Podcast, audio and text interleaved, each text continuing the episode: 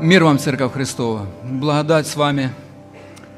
Слава Богу за то, что мы имеем еще одну возможность поклонения нашему Богу через молитвы, через, через славословие, через песни, песни духовные и через изучение Его Слова. Наша церковь уже готовится к Дню Благодарения. И это радостно. Бог благ, братья и сестры. Аминь. Бог благ. И Он никому не обещал в этой земной жизни блага. Он обещал нам его в будущем, о том, которое будет, которое грядет. И если мы сегодня имеем урожай хороший, то это только милость Божия, потому что Он Отец наш Небесный, Он заботится об этой земле. Хорошо, мы продолжаем наше изучение Евангелия от Матвея, где мы подошли к такой, ну, к серьезнейшему тексту, к концу 11 главы. 11 глава, Вообще такая очень интересная глава. Это все полностью, полностью, в принципе, монолог Иисуса Христа с учениками Иоанна. Потом он обращается к народу, и он им говорит о четырех важных вещах. Эм, так, посмотрим просто на 11 главу с полета птичьего, с такого, чуть приподнимемся над ней и посмотрим. Посмотрите, как удивительным образом сначала Иисус Христос убирает сомнения у тех людей, которые уже в Его Царстве. Помните, как Иоанн и его ученики, он, они засомневались, они не увидели всех тех обетований Иисуса Христа, как Мессии, который он должен был прийти. Иоанн в тюрьме сидит, и уже прошло почти около года, и он не понимает, что случилось. И как Христос удивительным, удивительным просто способом Он берет и забирает эти сомнения пророчеством из Ветхого Завета. Он говорит ученикам, пойдите и скажите Иоанну, вот все, что вы видели, все, что вы слышали. Хромые э, ходят, немые говорят, э, прокаженные исцеляются, мертвые воскрешают. И он говорит, и блажен, кто не соблазнится о мне. Потом он поворачивается к народу и начинает им говорить осуждение за их осознанное непринятие Иисуса Христа как Мессии. Посмотрите, какая удивительная картина. Первое, он приходит, люди, которые уже в царстве его, они сомневаются, и это нормально. Мы все сомневаемся в каком-то, в каком, на каком-то этапе нашего, э, нашей, э, нашего пути со Христом. Потому что это, этот мир, он ничего нового, мы ничего больше кроме этого мира не знаем. И Христос принес новое царство свое в наши сердца. И у нас много сомнений. И потом он оборачивается к тому всему израильскому народу, написано к роду всему. И он, и он их осуждает за осознанное неприятие, непринятие Иисуса Христа как Мессии. И потом он говорит уже о всех городах, в которых было явлено больше чудес, чем в каких-либо других местах вот этих вот. И он, он называет три города, в которых было явлено ну, настолько много чудес всех этих, которые подкрепляют его мессианское служение, подкрепляют его как царя, который принес царство свое, которые свидетельствуют о том, что это действительно Мессия, и они остаются к нему, написано, не написано ничто об этих городах, равнодушные – равнодушные, сомневающиеся, которые отвергают это царство Иисуса Христа, и те, которые остались равнодушными. Но это не все. В конце главы Иисус Христос, несмотря на все это непринятие и равнодушие к Нему, Он делает величайший призыв. Он делает великое приглашение всем народам. Он говорит снова и снова. Он же ж милующий, он же ж благой. Бог благой, братья и сестры. И Он обращается с призывом к своему народу. «Придите ко мне, все все труждающиеся и обремененные, и я успокою вас. Ну давайте все по порядку. Давайте прочитаем, прочитаем этот текст, который записан с 25 стиха и до конца главы, на котором 20, 24 стих Витя, Витя закончил. В то время, продолжая речь, Иисус сказал, «Славлю Тебя, Отче, Господи, неба и земли, что Ты утаил сие от мудрых и разумных, и открыл то младенца. Ей, Отче, ибо таково было Твое благоволение. Все предано мне Отцом моим, и никто не знает Сына, кроме Отца, и Отца не знает никто, кроме Сына, и кому Сын хочет открыть. Придите ко мне, все труждающиеся и обремененные, и я успокою вас. Возьмите иго мое на себя и научитесь от меня, ибо я кроток и смирен сердцем, и найдете покой душам вашим. Ибо иго мое благо – и бремя мое легко. Вот такое заявление Иисуса Христа в конце после всего вот этих всех событий, которые произошли. Мы, как люди, братья и сестры, сотворенные Богом, внимательно слушайте, сотворенные Богом, имеем одну особенность, даже две, мы, которые мы получили от Бога. Мы созданы поклоняющимися Богу, поклоняющимися и полностью зависимыми от Него. Ну, к примеру, возьмем нашу землю, наша земля, мы на ней живем, мы ничего на ней не сделали правильно, мы ничего в нее не принесли. А воздух, которым мы дышим, земля, по которой мы ходим, урожай, который мы собираем, это все дает Бог. Это все дает Бог. И Он требует от нас нашего поклонения Ему, как творение Творцу. После грехопадения у нас вектор поклонения, братья и сестры, сместился с Бога на себя. Богослов – я не помню, кто, пуританин, кто-то из пуританинов сказал, что грех, грех, вот эта непокорность Богу вогнул нас в себя. Вогнул, понимаете, это как подкову вогнуть в себя.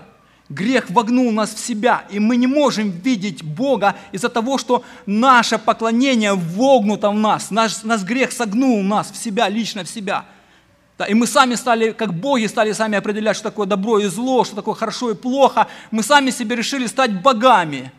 Но как только Богом стал Адам, первый Адам, он сразу увидел, что он голый, и он начал искать, чем же себя закрыть. А король-то голый оказался. Король-то голый оказался, когда он стал Богом. Понимая, что нас, нас на протяжении всей истории человечества человек понимает, он же поклоняющийся, только он теперь поклон... объект поклонения не Бог, он начал поклоняться всему, чему можно, а самое больше своему сердцу, в котором выстраивает свои идолы.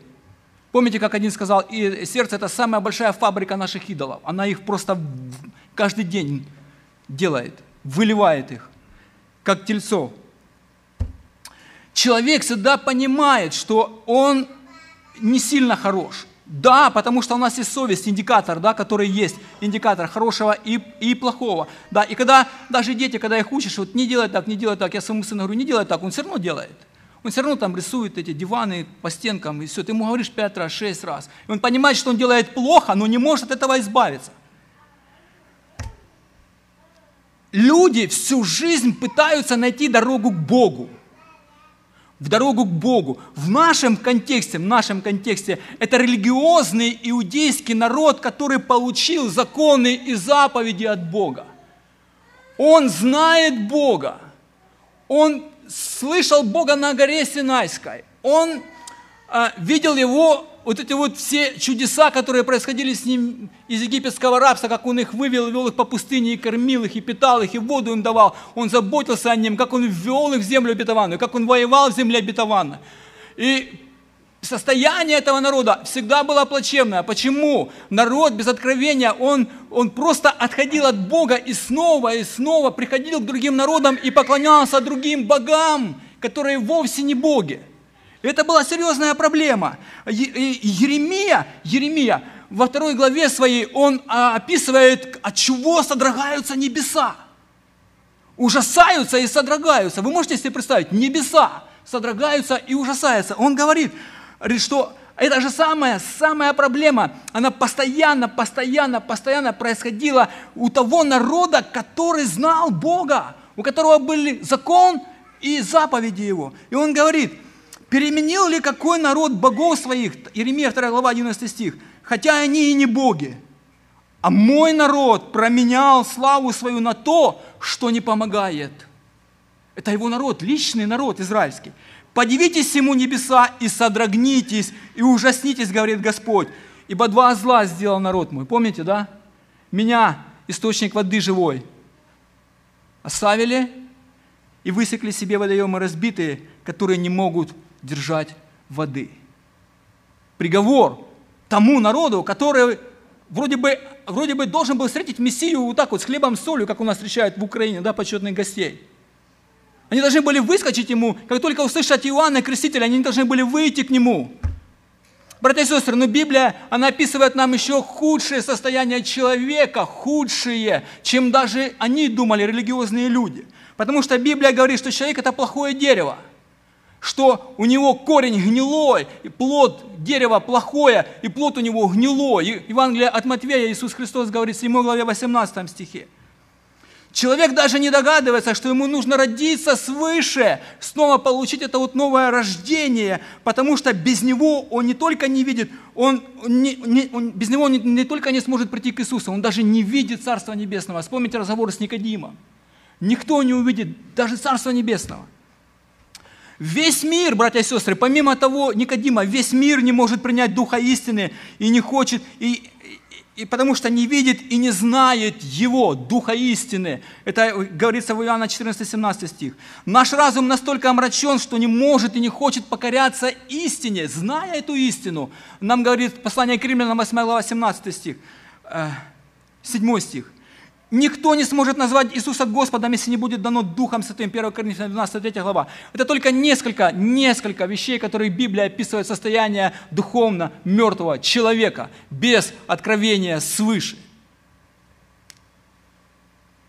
Наши дела плохи. Библия говорит, что наши дела еще хуже. Иисус говорит, что Он решение всех этих проблем. Человек, который пришел в Иудею, молодой, 33 года, приблизительно 32 еще, на служение. Он говорит, что я решение всех ваших проблем. Я ваш царь, я ваше спасение, я ваш покой. И, только, и, через, только, и через меня вы только сможете увидеть и снова вернуться к Богу. Вопрос. Начинается этот отрывок, вот этот отрывок с 25 стиха. В то время, продолжая речь, Иисус сказал, «Славлю Тебя, Отче, Господи неба и земли, что Ты утаился от мудрых и разумных и открыл то младенцам». Смотрите, начинается этот отрывок о том, что спасение обеспечивает не человек, не его дела, не его заслуги, не исполнение каких-то заповедей.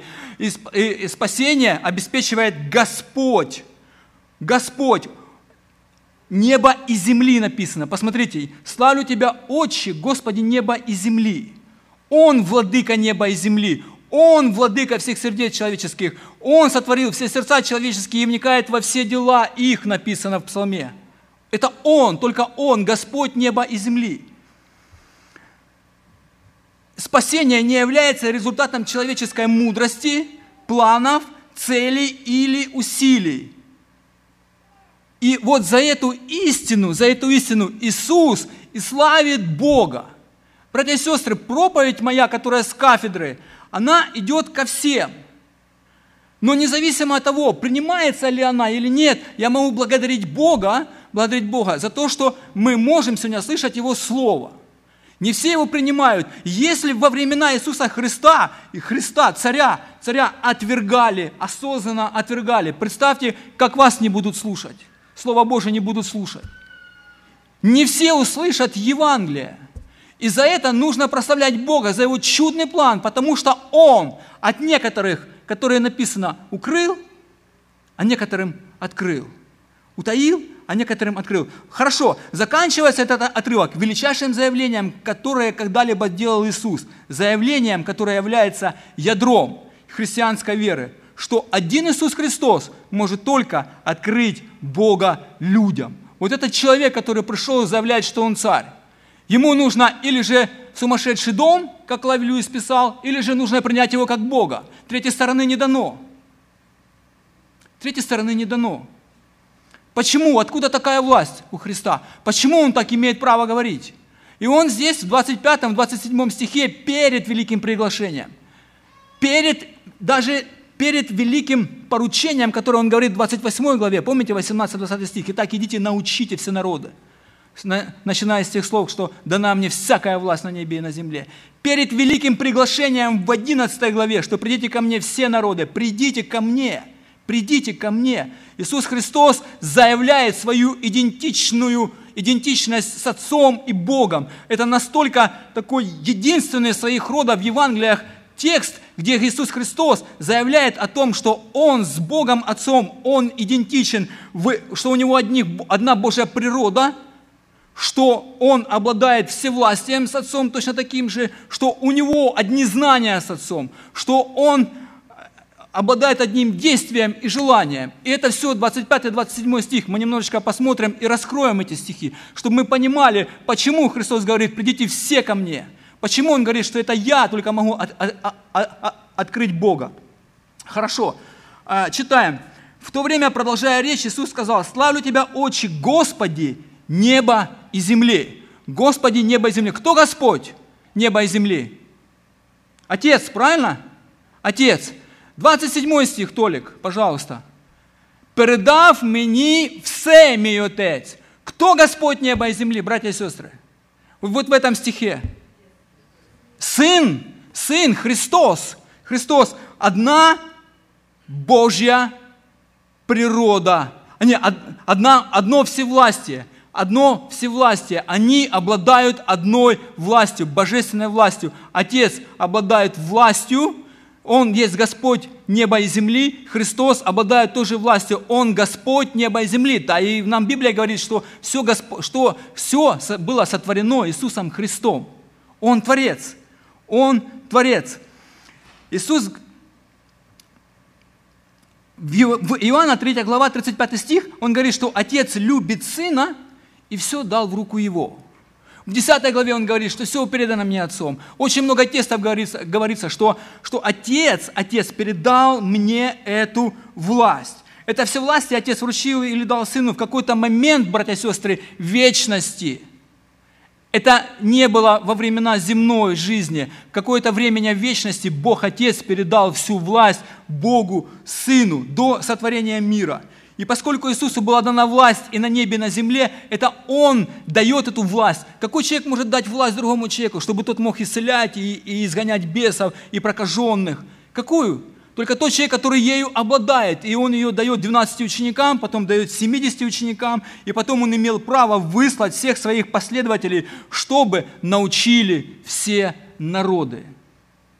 Одна Божья власть, как, как у Отца, так и у Сына – у него есть власть над немощами и болезнями у Иисуса Христа, над немощами и болезнями, братья и сестры. Ведь в тысячелетнем царстве, я же говорил, что на этой земле мы не застрахованы ни от чего. Бог нам не, обещал здесь легкой жизни, Он обещал нам ту, ту вечную жизнь, новую, тысячелетнее царство, Новый Иерусалим, где мы будем вместе с Ним, и у нас уже не будет ни болезни, ни немощей. Он обладает властью над, жизнь, над бесами и природой – все ему покорено, он обладает э, властью над жизнью и смертью, и Он единственный, Иисус Христос, который обладает властью снять с нас грехи. Грех – первопричина всех наших несчастий, падений, болезней, немощи и, в конце концов, смерти. Но, так как у него есть все власти, второе, что я хочу сказать, у него очень уникально, у него одна Божья природа с Отцом. Посмотрите в этих трех стихах, как он говорит, «А, «Ей, Отче, славлю Тебя, Отче», 25 стих, 26, «Ей, Отче, бы таково было Твое благоволение», 27, все предано мне Отцом моим, никто не знает Сына, кроме Отца, и Отца не знает никто, кроме Сына, и кому Сын хочет открыть. Он постоянно, постоянно делает акцент народу, который его слушает, те, которые его не приняли, те, которые его отвергли, тем, которым он произнес суд. Он им говорит, что у меня с Отцом одна природа, и она уникальна. Это Сын и Отец. Сын и Отец. Я вам э, ну, э, за эти, кстати, слова его часто хотели побить камнями в Евангелиях. Ну, например, 5 глава, 28 стих Евангелия от Иоанна. Давайте посмотрим. 18 стих. Еще более искали убить его иудеи за то, что он не только нарушал субботы, но и отцом своим называл Бога, делая себя равным Богу. Ну, текстов тоже их хватает. Помните, его хотели с горы скинуть за это. Помните, ну, на него постоянно хотели побить камнями. В 10 главе тоже на него возроптали. Его хотели постоянно убить за эти слова кощунские. В чем разница, братья и сестры? В чем разница между его божественной природой и нашей? Давайте посмотрим. Э, в одном из символов веры говорится, что Христос, Сын Божий, Он рожденный, не сотворенный. Вот вы слышите разницу? Мы, как творение Божье, мы тварные, мы творение – Христос Божий, Он рожденный, не сотворенный. И добавляется, рожденный от Отца прежде всех веков. Это не то его земное рождение от Девы Марии, на которое он пришел на эту землю. Он взял просто человеческую плоть. Он взял просто человеческую плоть. Он рожденный от Бога. Ну давайте, прежде всех веков Христос, Христос рожден, не сотворен. Рожденный от Бога есть Бог, правильно? Рожденный от человека кто есть? Человек. Хорошо. Сотворенное Богом, сотворенное Богом, это Бог? Творение. Сотворенное Богом не Бог. Точно так же, как что-либо сделанное человеком не человек. Вот эти вот, понимаете, уникальные взаимодействия Иисуса Христа как Сына, рожденного прежде веков, Он и, и Отца Небесного. Он обладает одной природой, которой мы не обладаем. Мы обладаем какой-то в общих чертах, что мы все как бы творения Божие, дети Божьи. Почему? Потому что Бог заботится о нас. Он дает нам в свои времена дожди, Он дает нам э, э, времена плодоносные. Он многие вещи делает такие, для чего мы вообще не заслуживаем. Он к нам относится как, ну, падшему творению. Но мы не сыны. Сын Божий, только Он сын, а мы творение. Мы похожи, как Лави Льюис хорошо написал, весь мир похож на статуи в одной, в одной скульптурной мастерской. Статуи. И ходит слух по этим статуям, по этим, в, этих, в, этой, в этой мастерской, что когда-то некоторые из этих статуй оживут. Оживут. Станут сынами Божьими. Сын Божий, мы же Рождество отмечаем. Сын Божий – пришел и стал Сыном Человеческим, чтобы сыны человеческие стали сынами Божьими.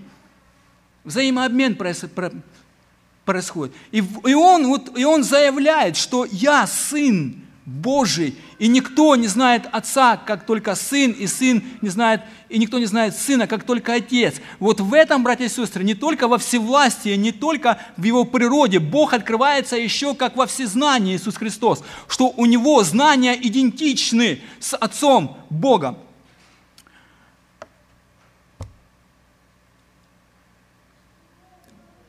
Бога не видел никто никогда. Помните, апостол Иоанн написал? Да? А что дальше написано?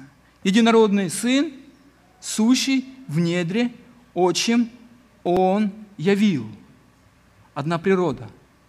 Одно знание, братья и сестры. Давайте посмотрим снова. Одно знание.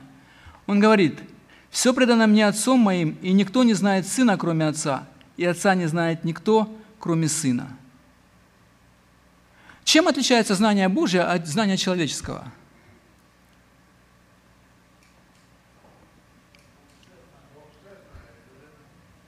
Бог знает все. Бог знает все.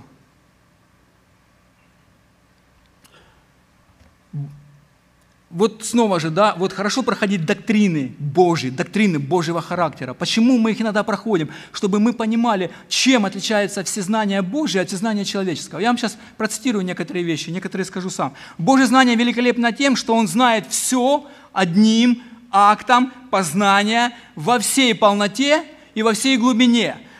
Он знает все одновременно и сразу. У Бога нет действия познания – нет действия познания и нет дополнения к этому знанию, которые могли бы откорректировать уже бывшее знание в него. Бог Отец бесконечен, вечен и неизменен. Его знание абсолютно и совершенно. Братья и сестры, мы не знаем своих детей. Мы не знаем до конца свою жену. Мы не знаем до конца самих себя. Отец, Отец, Бог, Сын, Иисус Христос, Он говорит, что меня Бог знает абсолютно, совершенно, вечно, неизменно, во всей полноте и глубине. И точно так же я знаю Бога Отца. Точно такие же сведения, они неизменные. Он, позна... он знает это все одним махом, совершенным и абсолютным знанием он обладает. У меня бывает Марина такая говорит, я сижу, думаю, она говорит, о чем ты думаешь? Я говорю, да ладно тебе. Она говорит, а я знаю, о чем ты думаешь. Я такой думаю, Господи, чур меня, ну, Представляете? У вас нет такого, нет, браты, нет? Ну, у меня бывает такое иногда. Я думаю, ничего себе, человек которые претендуют на все знания, даже на то, которое, ну, я не знаю. Ну ладно, э, я не буду, э, это так, пошутили. Иисус знает все мысли людей. Э, помните, вторая глава Евангелия от Иоанна, он говорит, но сам Иисус не верял себя им, людям, которые шли за Ним, потому что знал всех их и не имел нужды, чтобы кто засвидетельствовал о человеке, ибо сам знал, что в человеке. Иисус Христос знает мысли каждого из нас. И Он знает их все-все-все-все-все сразу, одним актом познания. Помните, когда привезли, принесли ему крышу, разобрали, вот недавно проповедовал наш брат Савин, крышу разобрали, помните, там фарисеи, они в сердцах своих они начали негодовать. Кто-то такой, кто-то такой, что может и грехи снять. И что им Христос говорит? Он говорит, что вы это помыслили в сердцах ваших?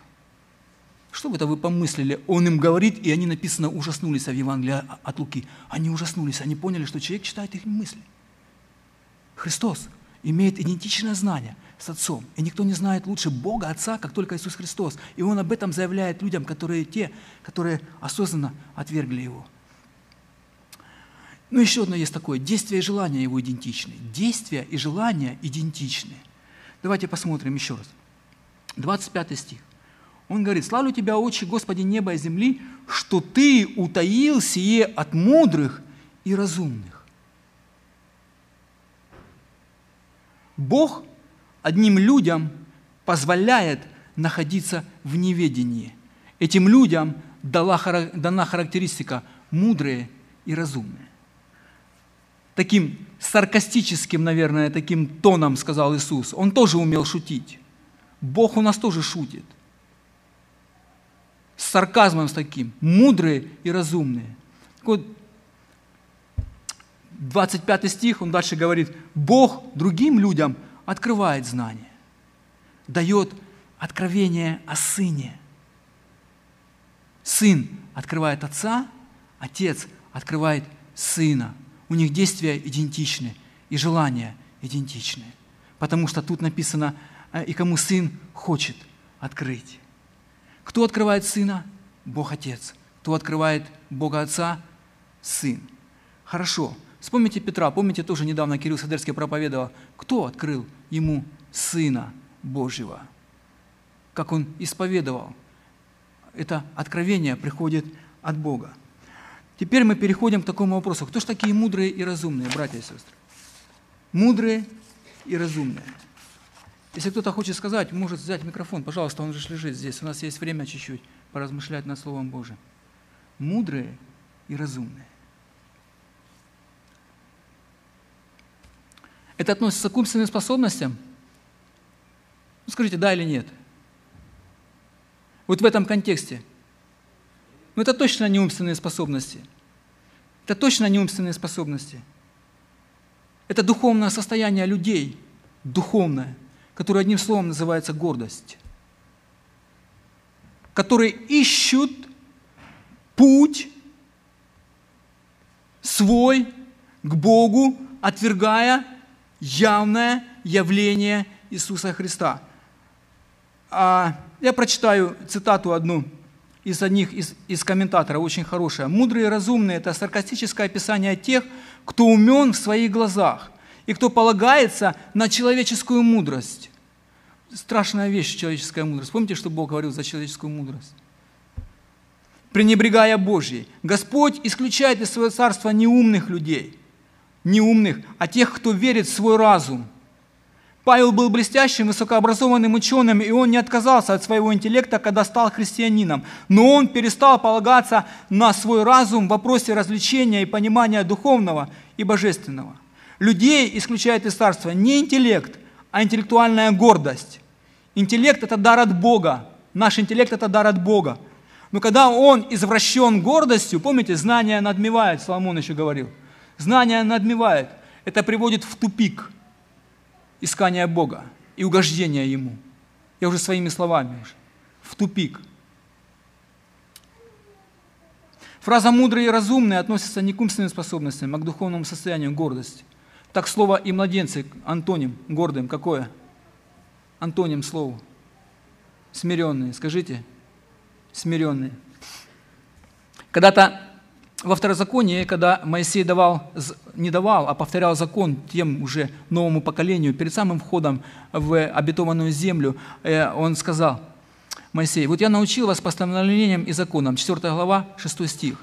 Он говорит, я вас научил постановлениям и законам. И он говорит, итак, храните и исполняйте их. Храните и исполняйте их, ибо в этом мудрость ваша и разум. Ваш перед глазами народов, которые, услышав во всех сих постановлениях, скажут, только этот великий народ есть народ мудрый и разумный. В чем мудрость Божья и разум? Исполнять и хранить постановления. И что они сделали? Разбитые водоемы – Апостол Павел, в принципе, в послании к Ефесянам, он же молится за Ефесскую церковь. Он в первом главе 17 стихе он говорит, он говорит, я говорит, прошу, чтобы Бог Господа нашего Иисуса Христа, Отец Славы, дал вам духа премудрости и откровения к познанию Его. Дал вам духа премудрости и откровения к познанию Его. Без Бога, братья и сестры, без Божьей мудрости мы даже не можем получить откровения и не можем знать Христа как своего Господа и Спасителя. Хорошо. Когда перещелкиваю, сразу как бы переходит назад, надо перематывать все время. Вот эта штука, она лучше писать, мне кажется, на бумаге. Да. Идем дальше, да. Кто такие же младенцы?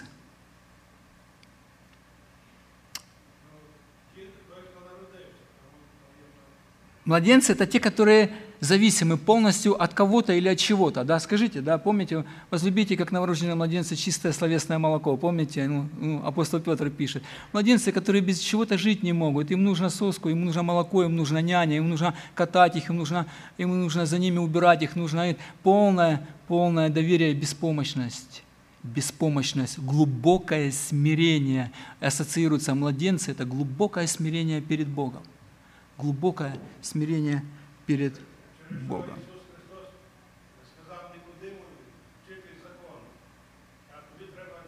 Народиться, да. Да. А он ему говорит, как могу я, такой дядька здоровый, як вот Василий Шорный, могу снова, снова зайти в утробу, да. Да, да, без откровения, без рождения свыше, без откровения Божьего. Никто не войдет, даже не видит Царства Небесного. Точно так. Спасибо. Спасибо. Это, это очень важно. Это очень важно. И они обладают одним желанием, братья и сестры. Да? Я уже говорил, да? посмотрите. «И отче бы таково было твое благоволение».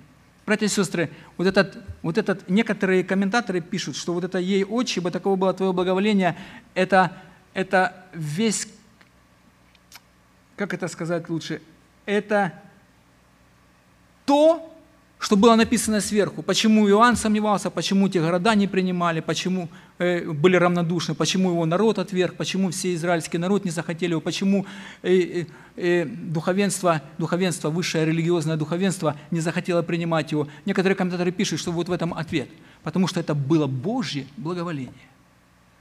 И оно отчасти, помните, как Кирилл Садерский говорит, мы говорит, благодарим евреев за то, что они отвергли Иисуса Христа, потому что мы через их ожесточение вошли в это Царство Небесное. Мы, мы, кто мы такие? Хай Бог помилует, если вспомнит, да? Говорит, что мы, делая дела такие раньше, да? Говорит, стыдно становится за эти дела, апостол Павел говорит. Стыдно становится. Стыдно становится. И посмотрите, как он говорит, и кому сын хочет открыть желание, хочет, и там было благоволение. Там желание Божье – там Божье желание, и там сыновья. Итак, смотрите, сын раскрывает великое откровение о себе, что он, у него одна природа с Отцом Небесным, с Богом, с Яхве, сущим, который есть Господь неба и земли, что у него не только одна природа, у него, он обладает всей властью, всей властью, всей. Он не только, у него природа и власть, он обладает идентичным знанием, никто не, никто не знает – Бога как Отца, и никто не знает Сына, Сына Божьего, кроме Отца. Он обладает, этот Иисус Христос, идентичными действиями, потому что они, от кого-то Он скрывает, кому-то открывает. И в этом их желание. Смотрите, там сын открывает отца, а здесь отец открывает откровение о сыне людям. И последнее желание. Желание, кому хочет открыть и Отец Бог говорит, таково было твое благоволение. Мне нравится Псалом 113, я его искал. Я искал, я спрашивал, Витя, Витя нашел. Там говорит так, просто, там говорится просто. Бог наш на небесах творит все, что? Что мы можем сказать еще, кроме этого? Творит все, что хочет. Бог наш на небесах, Он творит все, что хочет. Но это, братья и сестры, не только Божья суверенность, это не снимает с нас никакой ответственности человеческой. Ведь помните, люди осознанно отвергают Иисуса Христа. Осознанно. Они говорят, нет, мы не хотим. Мы не хотим Тебя признавать царем и Твое царство, которое Ты принес сегодня к нам в Иудею. Иисус Христос еще славит Иисус, э, Бога Отца не только за то, что отвергли народ, но и то, что есть остаток, который всегда придет, который услышит эти слова. Ведь, смотрите, э, много людей, да, как он говорит, мало спасающихся, как первая фраза звучит. Много слышавших, да, но мало спасающихся. Да. И поэтому наше, наши действия, наши действия, оно не прекращается. Мы молимся за наших родных и близких, мы проповедуем Иисуса Христа, мы говорим Евангелие, а действия Божие в их благодать, пусть оно производит эту благодать Божию, спасение, спасение. Но, но, великое приглашение, 28-30 стих. «Придите ко мне все труждающиеся и обремененные, и я успокою вас. Возьмите иго мое на себя и научитесь от меня, ибо я кроток и смирен сердцем, и найдете покой душам вашим, ибо иго мое благо, и бремя мое легко». Иисус Христос говорит, хотите вернуться к Богу? Хотите увидеть Бога? Хотите получить спасение? Хотите обрести покой душам вашим? Хотите вернуть себе то положение, что было утеряно в Эдемском саду? И он говорит, это я. Христос говорит всем людям, которые там стоят, которые его слушают, там были толпы народа за ним ходили. Он говорит, это я. Хотите получить тот покой от суеты, которая вас завернула от Бога и которая грех вогнул нас в себя? Христос говорит, это я. Путь к покою лежит не через власть, не через силу, не через влияние, не через какие-то дела, финансы, не через наш социальный статус, братья и сестры, не через материальное обеспечение, не через психологов, не через тренеров, не через пять ступеней вверх или вниз, wherever, куда там, влево, вправо, не через медикаменты, депрессанты, наркотики, алкоголь, игры, зрелища, насыщение или голодание, не через детей.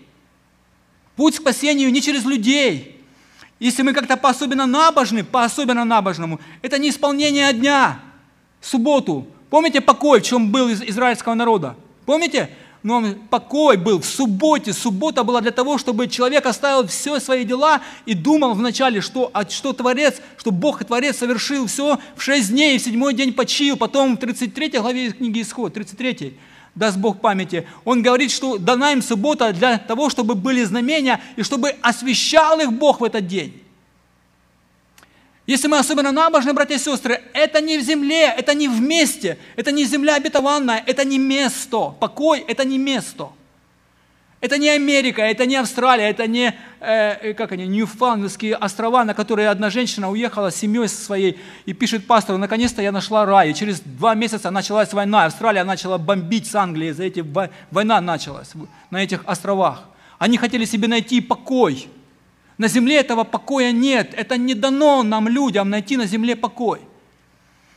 На, не через исполнение закона, которое есть непосильное бремя. Помните, э, э, духовное лидерство, оно наложило на людей непосильное ярмо закона, исполнение всяких разных ритуалов, молитв, э, обрядов всяких разных. Вот эту всю формализм, одним словом, формальное исполнение – когда сердце их написано отстояло далеко от Бога, от исполнения законов. Даже жертвы приносились, а не с тем сердцем, которые должны были приноситься. Состояние сердца было утрачено, в нем не было покоя.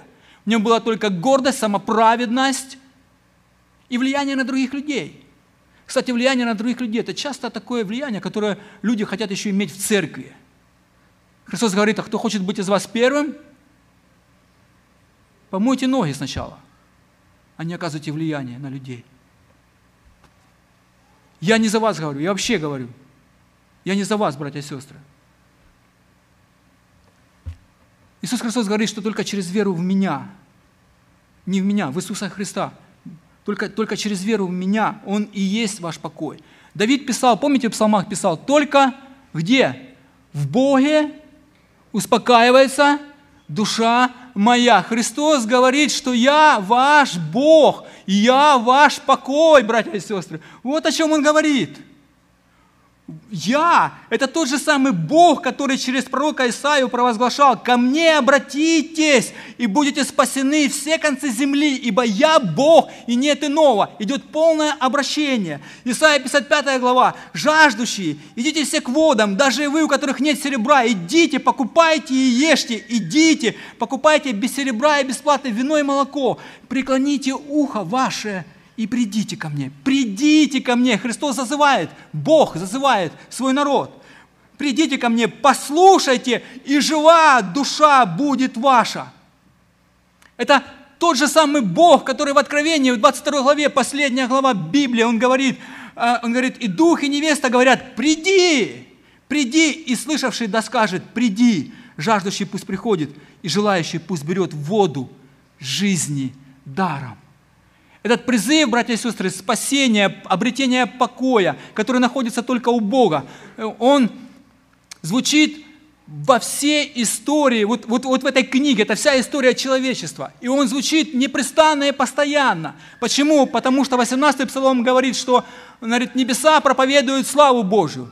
Помните, день и ночь передают. Она не прекращается, эта проповедь. Не прекращается о спасении проповедь ни на одну минуту. Ни на одну минуту. И он говорит, придите ко мне. Бог, говорит Иисус, придите ко мне. Все труждающиеся и обремененные. Два качества нам открываются между этими стихами. Два качества, я уже говорил, это суверенность Божья. Все люди, которые будут спасены, они будут славить на небе Бога за то, что Он совершил их с ней спасение. И все люди, которые будут осуждены на Божьем суде, они будут ясно понимать свою вину как отвержение Иисуса Христа, как Бога и Спасителя всего человечества. Это невозможно понять нашим умом, но оно так, оно так действует. Бог спасает, человек ответственен, потому что ко всем идет призыв. Не все его слышат, но слышат кто, скажите? Труждающиеся и обремененные. 66 глава, я люблю этот стих, я узнаю на память. А вот кому я презрю, второй стих, да? На смиренных и сокрушенных духом, и на трепещущих пред словом моим. Господь говорит ко всем, идите. Ну, слышат его братья и сестры, вот те младенцы, те, которые труждающиеся и обремененные. Труждающиеся и обремененные. Давайте одним знаменателем скажем, отчаявшиеся – люди, которые отчаялись найти свой путь к Богу, угождение Богу, видя свое состояние греховное, без света, без тьмы, и невозможно что-то сделать своими силами, своими потугами. Я не буду читать. Хотите кто-то добавить, может, рождающиеся обремененные? Пожалуйста, Володь.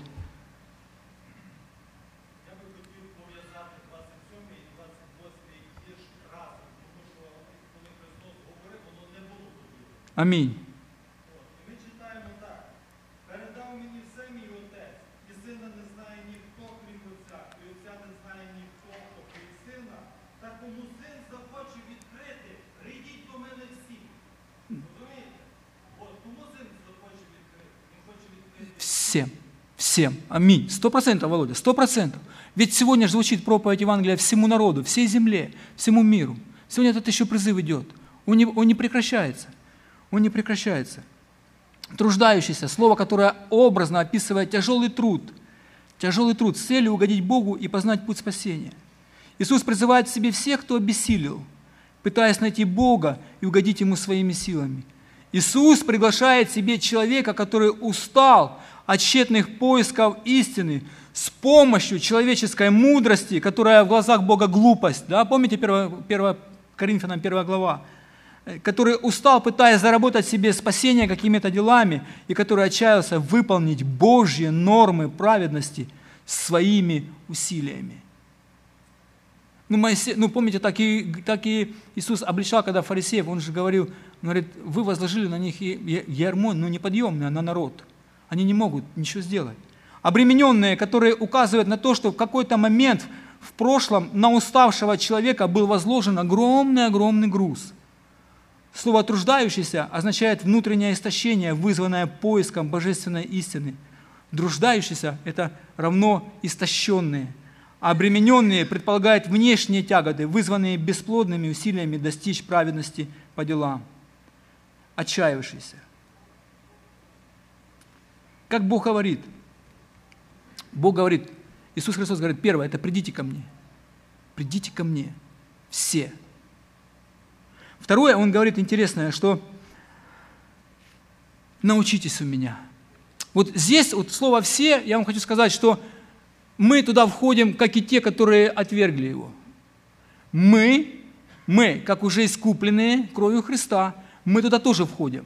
Я вам объясню почему – Потому что э, то обращение, которое произвел у нас Бог, то спасение, которое произвел, те слова, которые мы услышали, и мы приняли их, мы приняли их, и оно в нашей жизни произвело переворот, мы же не, мы не стали сразу святыми, сразу, согласитесь.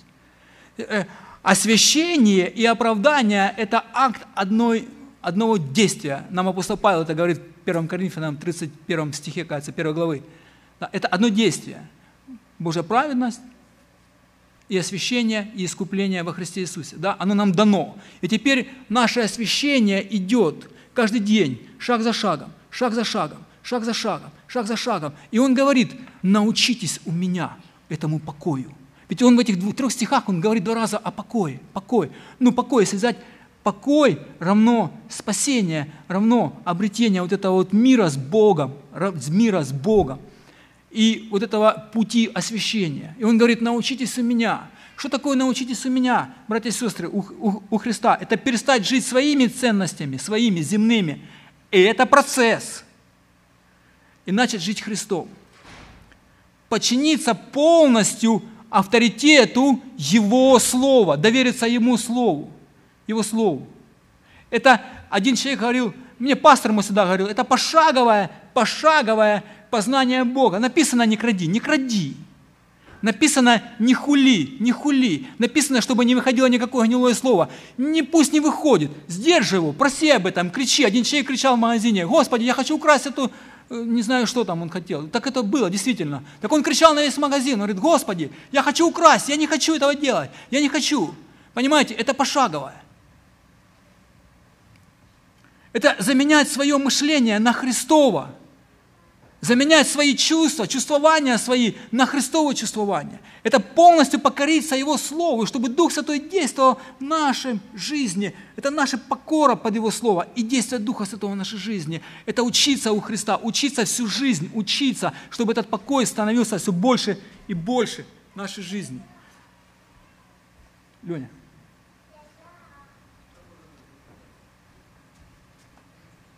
Еще 10 минут есть, Леня, можешь свободно.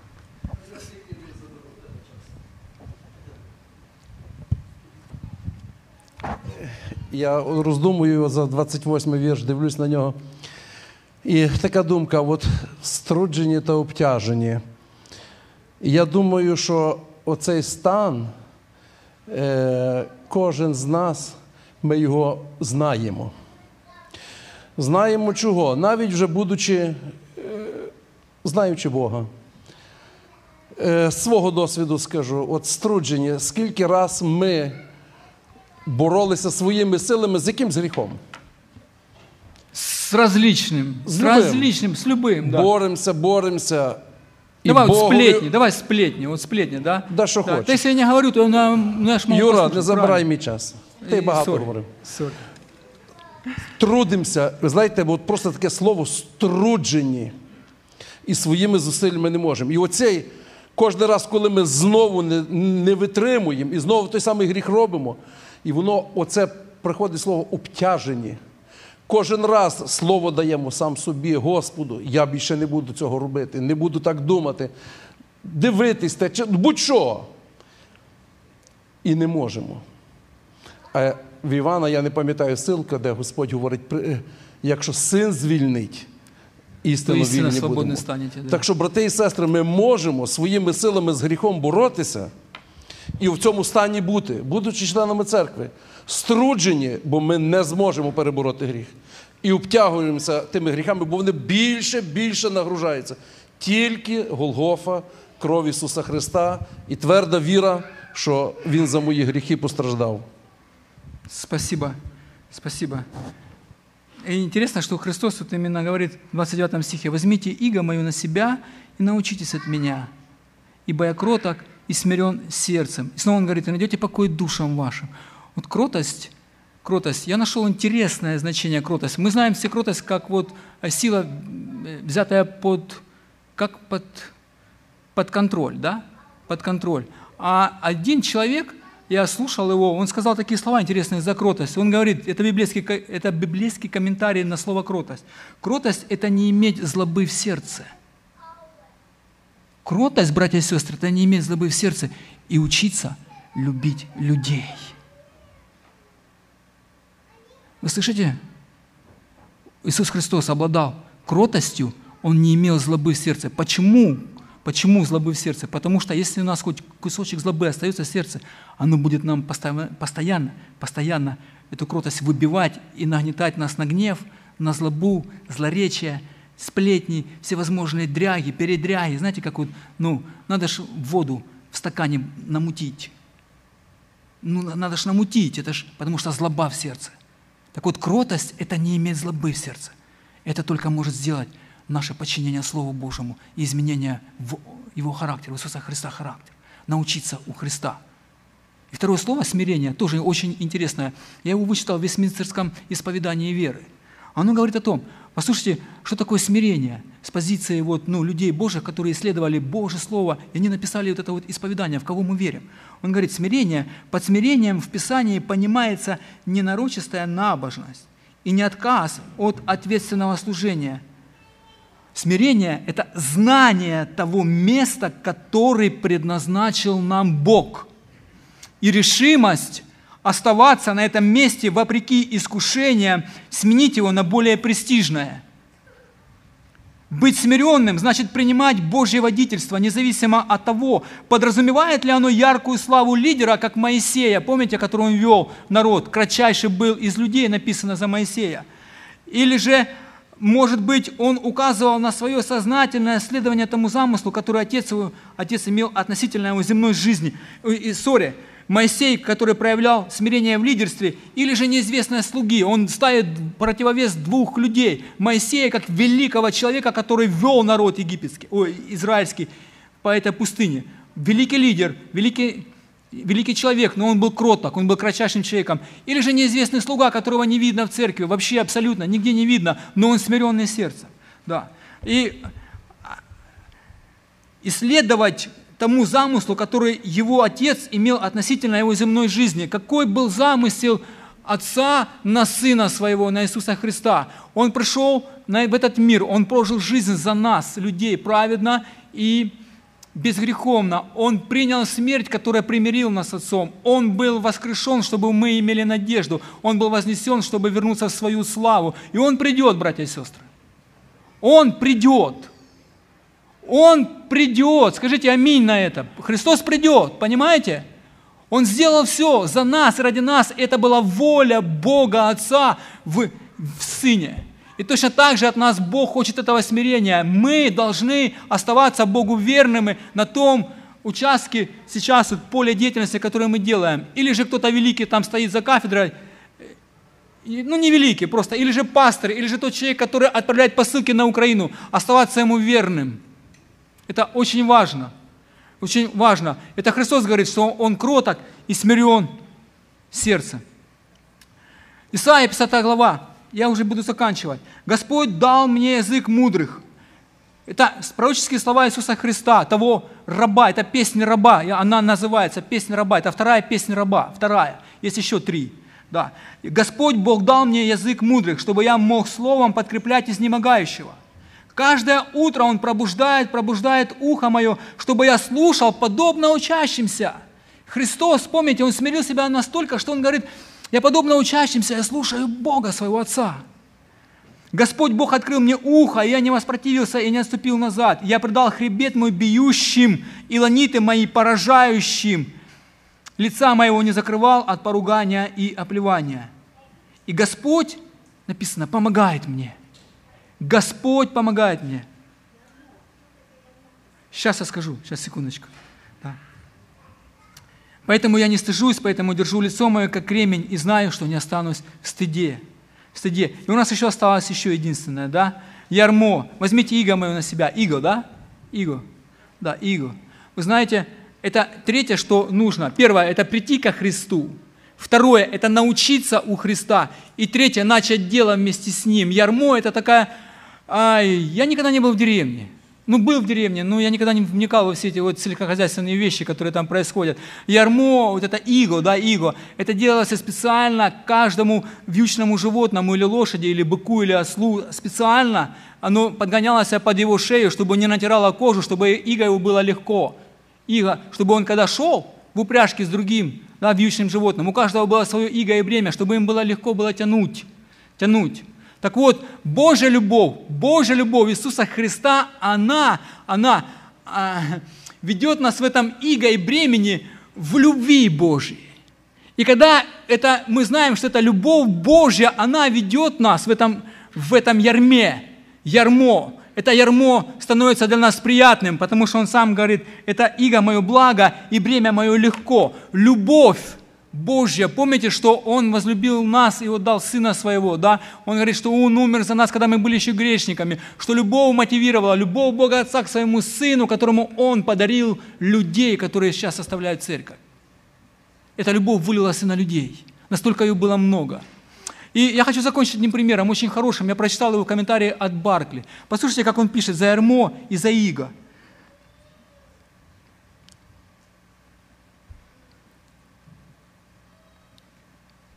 Я бы еще, ну все, заканчиваю, заканчиваю. Цитата Баркли.